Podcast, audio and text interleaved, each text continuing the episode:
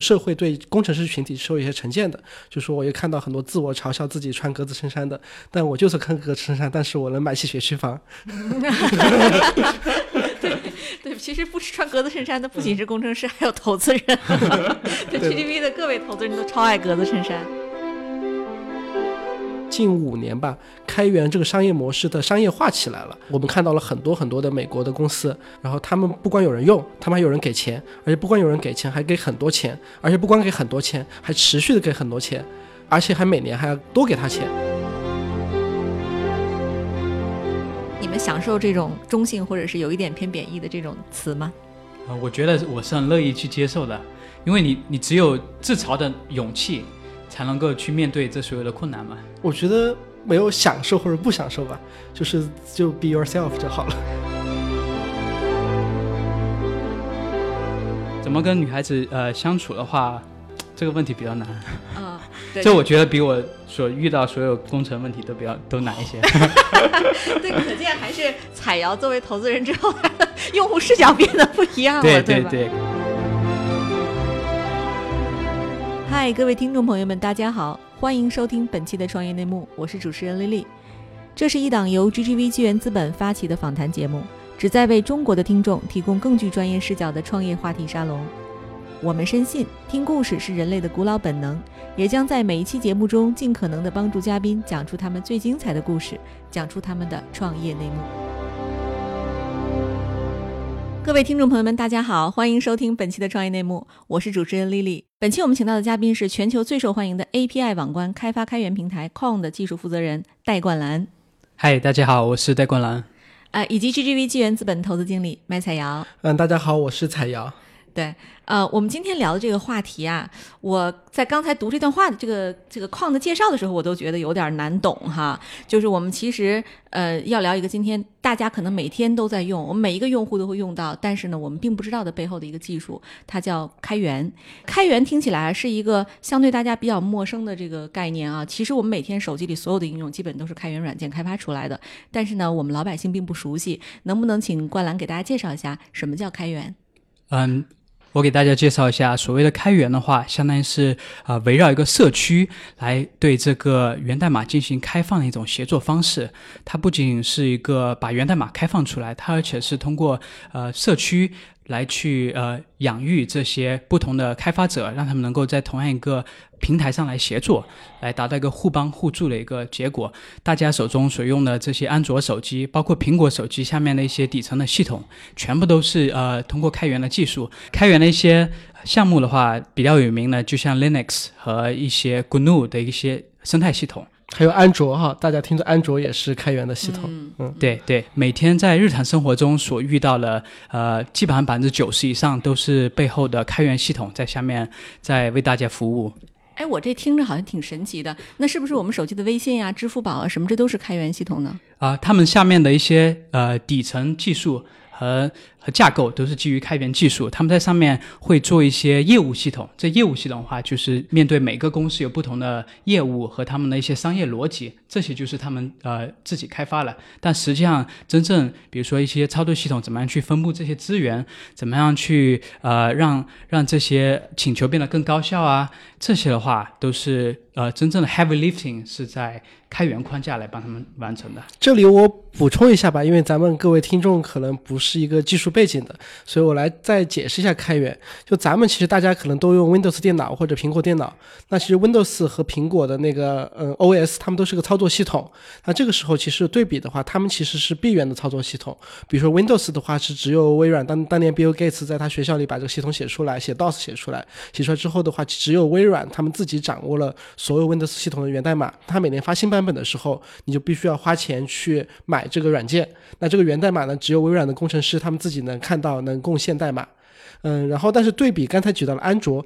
就是开源的系统。就安卓的话，它背后是 Google 这个公司。那 Google 公司他就想，要是我自己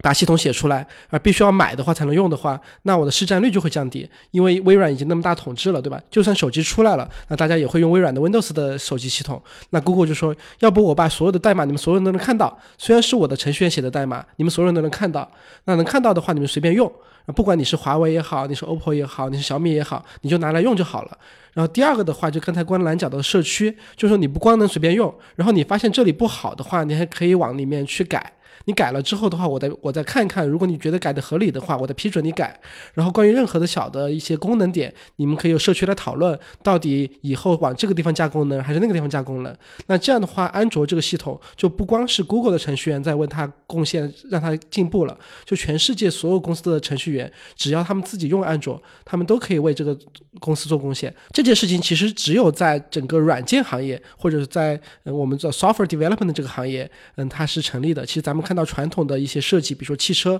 宝马和奔驰不会把它的发动机的基础的核心设计开放给任何人看。那比如说在所有的其他领域很少出现这种情况，但咱们在这个软件这个领域的话，其实是一个比较开创性的一个商业模式和一个开发模式，但这个模式其实发现也产生了巨大的价值，诞生出了很多伟大的一个产品。对，这听起来是一挺酷的事儿，就等于全世界的开发者在为一件事情做贡献，对吧？那这个肯定会产生很多伟大的这个创新啊。对，我很想知道，就是冠澜你所这个参与创立的这个 Kong 这家公司，它在这个开源中扮演一个什么样的角色呢？我给大家介绍一下，就是Kong的话，它是在你的企业内部不同服务之间，或者是服务跟外部之间，它进行一个通讯。Kong所充当的一个角色，就相当于是怎么样去这不同的服务之间能够加固的通讯，能够让他们更安全，然后更高效，然后还添加一些包括如何去监测你服务之间如何的通讯。所以说它就是相当于是一个我们叫自己叫云时代的神经网络系统，就我们可以把服务之间的把它串起来，相当于是一个 broker 的一个身份。然后就我可以举一个例子，就比如说微信小程序，然后你如何让一个顺丰快递来接入到你的微信小程序，比如说你在微信小程序上顶了一个这个顺丰的一个单，然后他怎么样确定他是一个这个身份用户的身份是对的，他怎么样去保证如果有大量的请求打到这个小程序里面，腾讯的后台不被打垮。然后这就是一个隔离企业内部和业务系统的一个屏障，叫做 API 网关。另外一个就是企业内部不同服务之间的通讯，比如说滴滴的 App 上面可能有身份验证系统、路径规划系统、车辆调度系统，然后他们之间怎么顺利的通讯和整合，然后这也是我们解决了一些问题。对，所以这些问题都是通过开源的平台上由工程师来贡献，然后来解决，是吧？对对对。啊，哎，咱们刚才既然讲到说开源它其实是大家免费的去贡献内容，并且来获取内容，那作为一家公司怎么在上面盈利呢？这是一个特别好的问题。之前的话，在开源盈利一直有一些探索，像红帽公司的话，它是相当于提供一个服务，就给大家一个 support 的一个方法来进行盈利的。第二波的开源公司就是以卖 license， 比如说像 MySQL， 就是你要用这个数据库，我每年要给你一个 CDK， 然后通过这个 CDK 来继续使用它这个服务。然后第三波的话，就是我们现在Kong所采用的一个商业模式，就是一个叫 Open Core 的一个模式，我们的核心都是以开放的。但是企业如果需要用到一些企业相关的一些功能的话，我们会有相应的企业版来为大家提供。它就是提供一些比如说更多安全性，像银行之间它需要特别有效的这种加密，所以这也是我们提供了一些企业级的功能，还有我们包括企业级的服务和定制开发，这也是我们就是获取盈利的一些途径。对，其实这个也可以讲成平时我们生活中有很多类似于这个 freemium 的模式，就是开始用比较免费的低成本的方式让你使用起来，让你用起来之后你发现好，然后进入你核心系统，然后你走不掉了，这个时候有些 feature 你需要用。我举个例子，比如最近我买了那个 QQ 音乐的会员，就是因为我天天在听 QQ 音乐，然后听的时候，然后我的所有的喜欢的列表啊什么东西都在上面，然后突然发现周杰伦的歌没法听了，必须要买会员才能听，那这个时候我就心甘情愿的买了这个会员。我觉得就是Kong的模式是一样的，就先让大企业用它的免费的版本，然后这个版本的话深入了公司运作的每个细节，那这个时候你会发现有些功能点你没法用了，那这个时候你就会主动找到Kong，然后说我给你钱，你把这个功能给我吧。就差不多这样的模式。这个听起来现在是挺主流的了哈，但其实我们往回看的话，其实在1970年的时代，我还曾经查过一篇报道，1976年21岁的比尔盖茨呢，曾经给软件爱好者写过一封公开信。这封信里呢，他主要就是控诉一些软件爱好者用他的 Altair Basic 软件但是不付钱。他认为我花了大量的时间做了高质量的东西，但是你就要付钱，如果你用盗版，那就是对开发者的极大不公平。那么对于开源系统里这个盗版的问题要怎么解决呢？它会不会是一个问题？首先我觉得开源的话是鼓励大家去使用，免费的去使用这些软件。盗版的话我觉得并不存在于开源的世界里面。大家的话就是参与到这个社区和这个软件的一个开发过程中，最重要的一点就是其实我们也是从开源社区里面获得我们产品如何迭代，如何发展。我觉得这也是一个特别好，就不仅是因为你用了我们不付钱，但实际上你用我们开源的产品的时候，你同时给我们回馈的是你们生产上的一些情景，你们也可以帮助我们测试我们的产品。我觉得这也是一个很好的一个互利互赢的一个方向。对，我这里边就想探讨一些跟文化有关的这个背后的因素啊，就是其实美国是一个高度保护知识产权的国家，那么但是很有意思的是，就是在1983年的时候呢，开源运动的创始人 Richard Stallman 设计了一个社区叫 GNU。 就是我就很好奇，就是在一个高度保护这个知识产权的一个国家里，居然诞生了一个就是大家去贡献知识但是不要产权的这么一个现象。就是我想知道这背后到底是一个什么原因。首先大家出来的话觉得，哎，这不是一个乌托邦世界的一个想法吗？怎么可能？但实际上的话，真正的自由化的运作，在美国诞生了无数的伟大的公司，包括 Red Hat， 包括就是 Google， 他们其实有很多的开源，他们也从开源中受益。在实践中检验了开源的是一种真正可行的一种模式。然后这一话，我觉得是通过时间验证的一种模式吧。就之前出来大家可能都说啊，这个东西特别特别理想主义，怎么回事？但真正的话在实际中去尝试，发现软件是特别适合通过自由的一种文化来进行发布和传播了。我补充一下，其实我觉得本质上这个是个人性和利益的一个问题，就说为什么有知识产权的保护，就对于整个社会的总的价值来讲的话，知识产权的保护是不好的。因为 A 研发出来一个东西，它保护好了之后呢， B 想用它需要付钱，不然的话它需要研发的话，它可能要从头去研发。但如果没有知识产权保护的话，那就像学术这样的，每个人都可以站在巨人的肩膀上继续进步。但为什么就全世界都要去保护知识产权？就是因为如果人的一个为了利益的一个本质吧，就是公司和人，如果他们研发出来一个东西，他们赚不到钱的话，或者他们没有成就感的话，那这个时候他们就没有 incentive 去研发，所以这个时候就要法律去保护你的知识产权的成果。我觉得这个是一个本质的问题。但为什么开源这个领域没有知识产权的保护，但大家又愿意花钱去研发？我觉得本质上是开源第一，它在公司层面上的话，它因为公司做了开源的产品，然后会发现它的使用者会比它不开源要多。第二，刚才讲到了，就是它外部的人也可以贡献代码，也就是说它其实在笼络这个行业的人才，因为它招不到全部最好的人才，但是因为它开源了之后，那全世界最好的喜欢这个领域的程序员就都会为这个领域贡献代码。那这个时候其实它的利益是最大化的。对于个人利益来说的话，其实人的话也不光是为了一个经济利益，也是为了一个民生。你自己贡献了5行代码进了一个收费软件，是没有任何人知道你贡献了这5行代码的。可能这5行代码或者这一个模块或者你这2个月的工作只是内部的一个认同。但是在一个开源社区，你自己如果开源社区一个技术点被卡住了，然后是因为你的一个想法把这东西写好了之后的话，那全部社区的人是清清楚楚看到是你写的这行代码。而且这行代码因为它是免费的，是开源的，所以全世界的可能是有100万个程序员，他们可能第一时间就马上用上你写的东西。那这个影响力和你自己的自豪感是非常强的。所以说我周围有很多程序员朋友，他们也不为了任何利益，然后会用周末的时间、业余的时间、下班的时间去为开源社区贡献代码。所以我总结来说，是开源能让公司和个人的利益最大化。那所以说开源在软件这件事上是成立的。我补充一下才瑶说的，我觉得他说的很有道理，就是我们公司因为做的它比较深比较精嘛，但是招聘肯定是一个老大难的问题。但是因为我们是基于一个开源的一个生态系统，所以我们从开源当中找出那些贡献者，就是谁是贡献最多，我们可以去联系一下，哎，有没有兴趣加我们公司来，就是一个 full time 的帮助我们。另外一个的话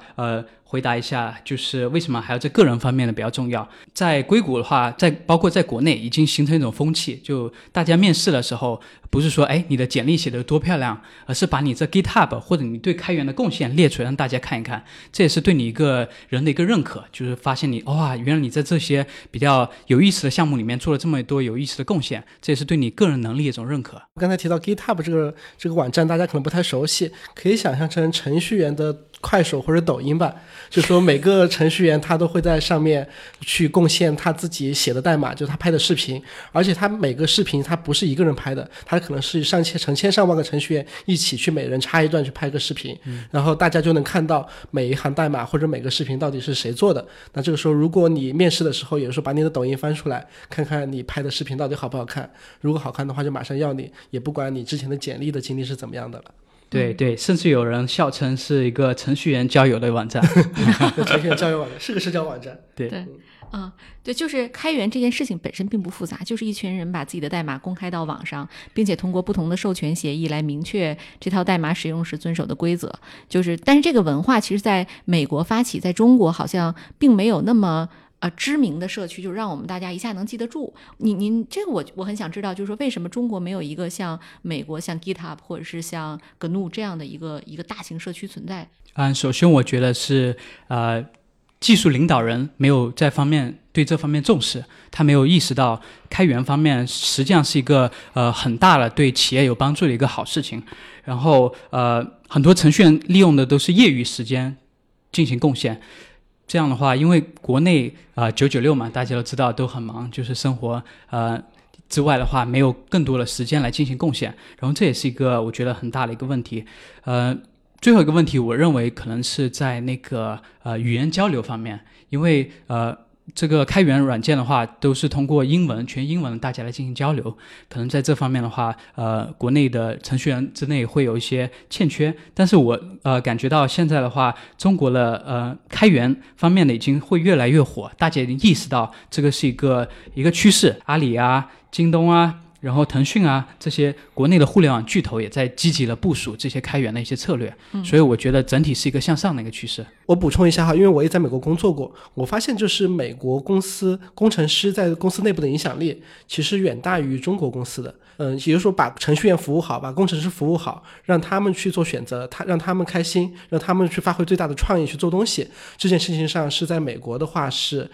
更受重视的。而中国的话其实是比较业务驱动的，更多时候是需要看到业务的一些数据然后来驱动。第二对比的话，我觉得美国那几家最大的公司的他们的面对的竞争其实是比中国少很多的。中国的大公司其实还是受到了非常激烈的竞争，他们更多时候还是需要去为业务去做考虑。但美国那几家公司他们在全球都有业务，然后在各自领域都是垄断的地位，所以说他们从收入上是相对是个印钞机的生意。就工程师地位高，加上他们的生意本来就非常赚钱，所以他们就有更大的空间去做一些更底层架构的东西，甚至说他们想把这些底层架构的东西去影响别人，也是比较偏美国人的一个想法。美国人他不管在任何领域都喜欢去影响全世界的人，比如说 Facebook 的话，他们比如说出那个 React 那个前端框架，那他们不光是内部喜欢用，他们希望让全世界的所有程序员都用他们这个框架，就花了很多钱去宣传去让人用这个事情。对，就是我总结一下，就是说要把这个开源社区做好，这个工程师环境必须是有钱还得有闲，然后还得有语言，对的，对吧？所以说咱们现在呢，这996就已经其实是一种对工程师文化的一种遏制，我可以这么说吗？我觉得跟工作时间也没有关系，因为我觉得美国他们其实有些大公司的开源部门可能是全公司最忙的部门。对，做业务部门可能还好一些。如果你开源部门的话，比如说Google 的安卓部门或者 Facebook React 部门，我觉得他们加班应该不比中国人轻松。对对对，就是实际上开源的话是没有上下班的，因为你的星系社区，所谓的开源代码并不仅仅是把源代码开放出来就完事儿，而是说你要在社区里面去回答一些用户可能是小白用户的一些问题啊，就我这个装上了怎么运行不了，怎么回事？然后这些的话其实我们都要以很大的耐心去解决问题。对，就是目前看起来就是开源的繁盛已经成为了一个明显的事实哈。就刚才我们讲微软其实它一直是一个封闭的这个系统，但我们知道2018年呢其实微软也收购了 GitHub， 就是从这一个举措开始，其实在全世界的互联网界和全世界的软件界都引起轩然大波。这意味着像微软这样的公司都已经在拥抱这种变化了。就是我们其实很想知道的是，就是它从一个纯粹个人的行为到走向繁盛的一个行业行为，这中间呢它其实发生了什么重要的节点或者重要的事件才能导致有这样的变化。一些节点上呢，首先我觉得有两点。第一点就是 Linux 这个开源系统的一个发布以及它的这个 adoption在市场上的一些大家对它的认可。目前所谓的大家所有的这种移动端的系统都是基于 Linux 来开发的，这已经成为一个标志性的一个里程。另外一个的话我觉得是围绕一个叫 Kubernetes 一个 CNCF 的一个生态系统。这个生态系统的话最近我前天刚去参加在上海的一个 conference， 然后他们也是场场爆满，就是甚至有4-5千人，就是场地都坐不下的一种情况。然后这样的话我觉得这两波开源的话大潮真正的去影响了整个行业，然后让微软他们也会意识到，就说啊，这真正的是行业未来的趋势，要拥抱开源，要拥抱社区，然后他们才有一个180度一个转换。对，我觉得微软这个公司是非常神奇的一个公司。我曾经在内部做过一个那个研究，然后就把2000年、05年、10年、15年到现在全球市值最高的公司前10的公司拉出来列了个列表。然后发现我选的这几个时间点唯一有一家公司是一直都是前10名的，那就是微软，而且它一直是前3名。比如说它这过去20年它可能有跌过，但它没有跌出过前10，就在每一波技术浪潮上它都它有错过也有一些问题，但是它都能总会找回来。然后它接下来就是往前走的话，就开源的话是它战略上特别特别重要的一部分。那刚才莉莉谈到这个节点吧，我觉得其实作为公司行为来说的话，其实也是比较结果导向的，它不会主动去推开源，如果没有任何的结果的话。那结果导向第一个的话，我觉得还是看到了整个因为开源的软件然后受到了全世界的认同，然后自己其实因为免费的东西受到认同之后受到了使用，之后的话你这个对这个生态的影响力，我觉得是安卓这一块的话，我觉得对微软是比较大的触动。那这个时候的话其实能看到就你通过开源能有影响力，那这个时候对大公司非常看重的。那第二点的话也是近5年吧，开源这个商业模式的商业化起来了。因为过去的话确确实实开源软件是不怎么收得到钱的，那近5年的话就是因为我们看到了很多很多的美国的公司开源的公司，然后他们不光有人用，他们还有人给钱，而且不光有人给钱还给很多钱，而且不光给很多钱还持续的给很多钱，然后而且还每年还要多给他钱。所以这样的商业模式大家觉得就是他又有影响力又能赚钱，那这个时候其实就是一个最火的一个发现一个最火的赛道了。那因为这个最火的赛道，所以大量的创业公司开始做这个领域，然后大量的大公司他们也会把资源投到这个领域来，因为最后能给他们带来一个影响力，也能带来真正的经济收入。对，就是因为 GGV 其实是在中美两国看投资机会嘛。就是采瑶，我很好奇，就是我们为什么是投了美国的 Kong， 中国难道没有很好的开源的公司吗？我觉得是这样的吧，就首先我觉得在开源这个领域其实是比较世界性的，就是说它不是一个中国公司也不是个美国公司，都是一个世界公司，只是说它总部在哪儿，或者说是它的贡献代码的成员多一些。但我们在选择这个领域的时候呢，我们其实也不是在选择中国公司或美国公司或者说是一个英国公司，我们选择其实每个细分领域最领先的我们觉得最有前途的公司。所以我们在美国投了2家开源公司，一家叫 HashiCorp， 然后它做的是一个多云平台的管理的一个工具。然后 Kong 的话刚才讲了是做的是 API 网关这个工具。首先我们就是说从赛道来看的话，在开源的社区里面，这2个领域都是未来增长会很大的一个领域。那这个时候其实我们投资思路并不是说我们要去投一个每个区域的公司，我们是在一个技术路线上去选择这里面最好的公司。所以中国的话确确实实在这2个细分领域我们没有看到有中国公司做的比他们更好。嗨，各位小伙伴，告诉你一件很重要的事情，创业内幕的听众群已经开通了。在这里你可以和我们直接沟通，也可以第一时间了解到 GGV 纪元资本线下活动的动态，近距离聆听投资人的独特见解，并且结交其他互联网圈子的小伙伴呢。入群你只需要添加微信公众号 cynmxzs 我再重复一遍 cynmxzs， 也就是创业内幕小助手的拼音首字母，并在好友请求中标注创业内幕。接下来小助手会帮助你完成入群操作，我们期待你的加入。刚才我们回到这个文化问题啊，它其实是有非常良好的土壤。中国的工程师呢，我们的就是在大家网络语言上的概念，其实更多的是说有几个固定的刻板形象。第一是 nerds， 对吧？第二头发少，然后第三邋遢，但是有钱啊。然后呢，这个就是码农啊，用了这个词，就是说其实这是一个某种程度上对中国工程师文化的一个固化和一个现状的这个反应。就我想知道这个是不是跟咱们中国的这个整个的互联网高度的竞争，以及咱们教育就重理论轻实践的这种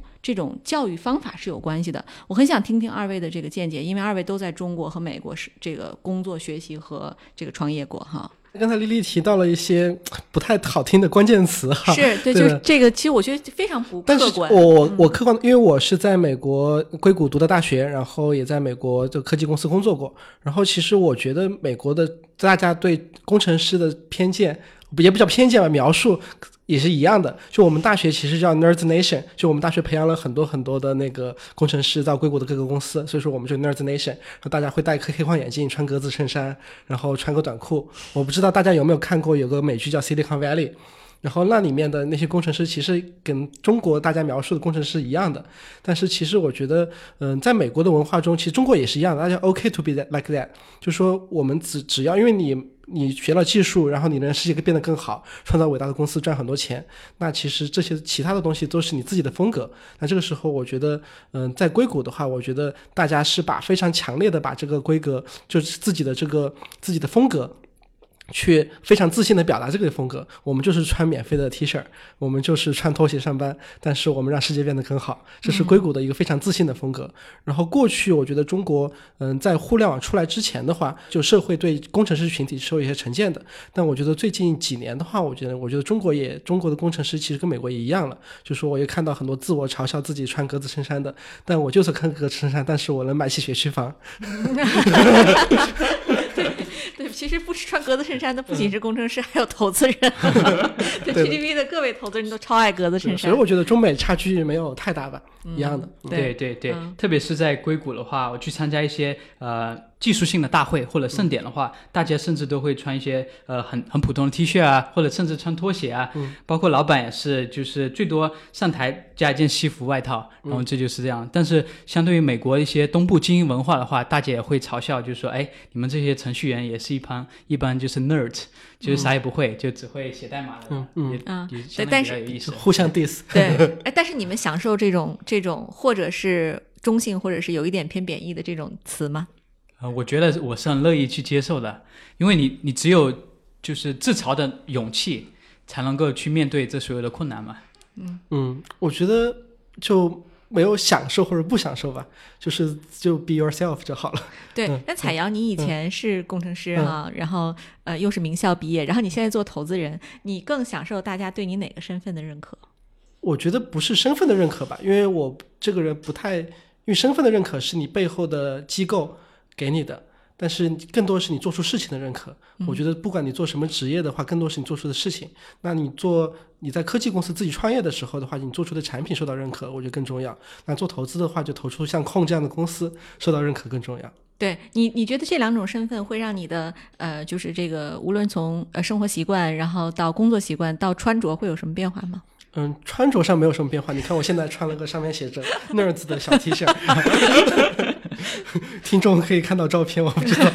对的，但我觉得工作的话肯定会有些不一样。听众可能也听了我们其他同事的播客吧，也大概知道投资人的生活的话，更多是独立在工作，更多时候是需要跟很多人打交道，去打听信息。那作为工程师或者创业的话，你是非常专注的把一件事情做好，所以这个方式上还是挺不一样的。对，其实我上周那个在北京那个举行了一个 Kong 和 PinCap 是联合举办的一次 meetup， 就是我在现场看到了他们工程师圈子的确是一个非常非常专注的领域。就他们给的那个小礼物我见都没见过，是一个一个的小方块。冠兰就给我介绍说，哎，丽丽你知道吗，这个东西是那个键盘，机械键盘上的按钮。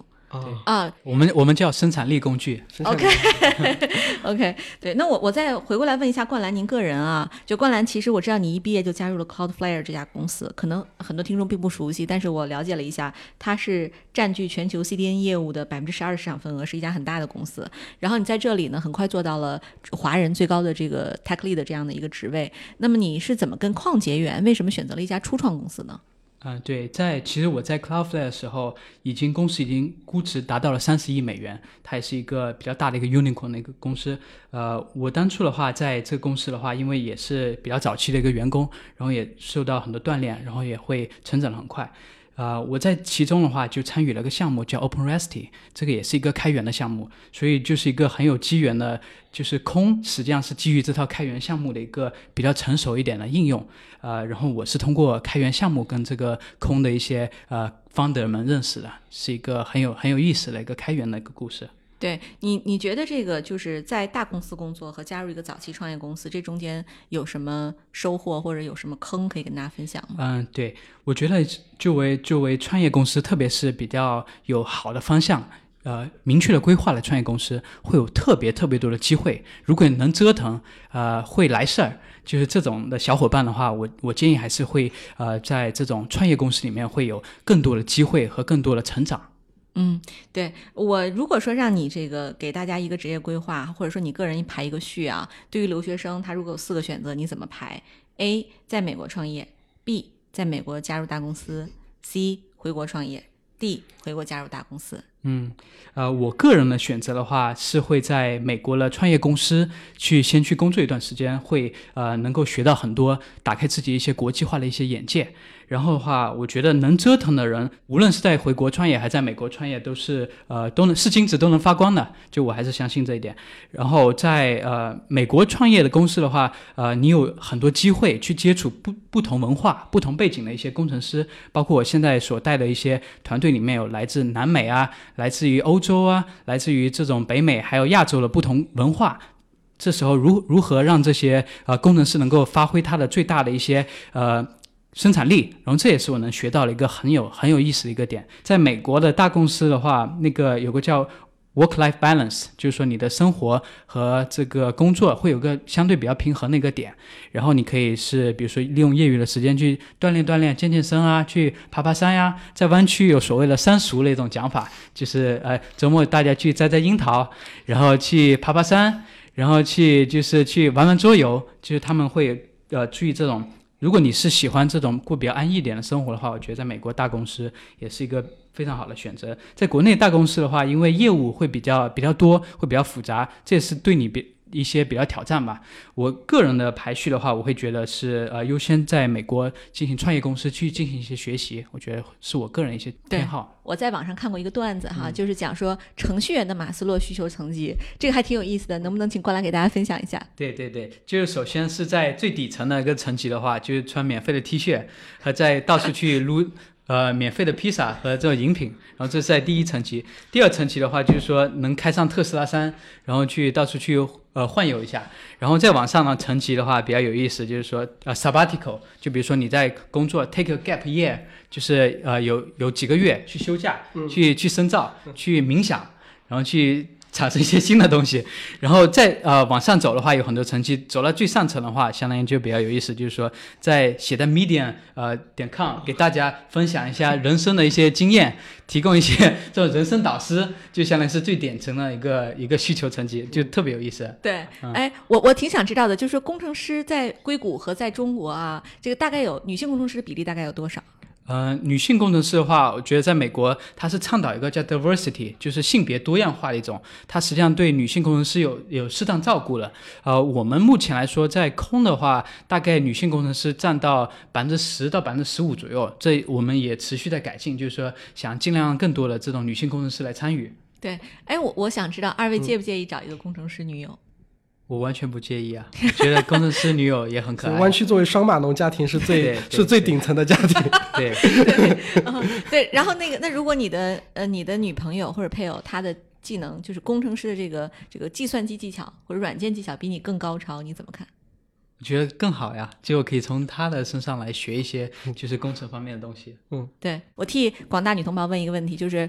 作为工程师，其实你们的生活非常非常单纯，并且很封闭，在一个自己的小圈子里，那你怎么跟女孩子约会？首先告诉广大女同胞，工程师因为他的工作时间比较少，然后比较单纯，所以他业余时间可以很丰富。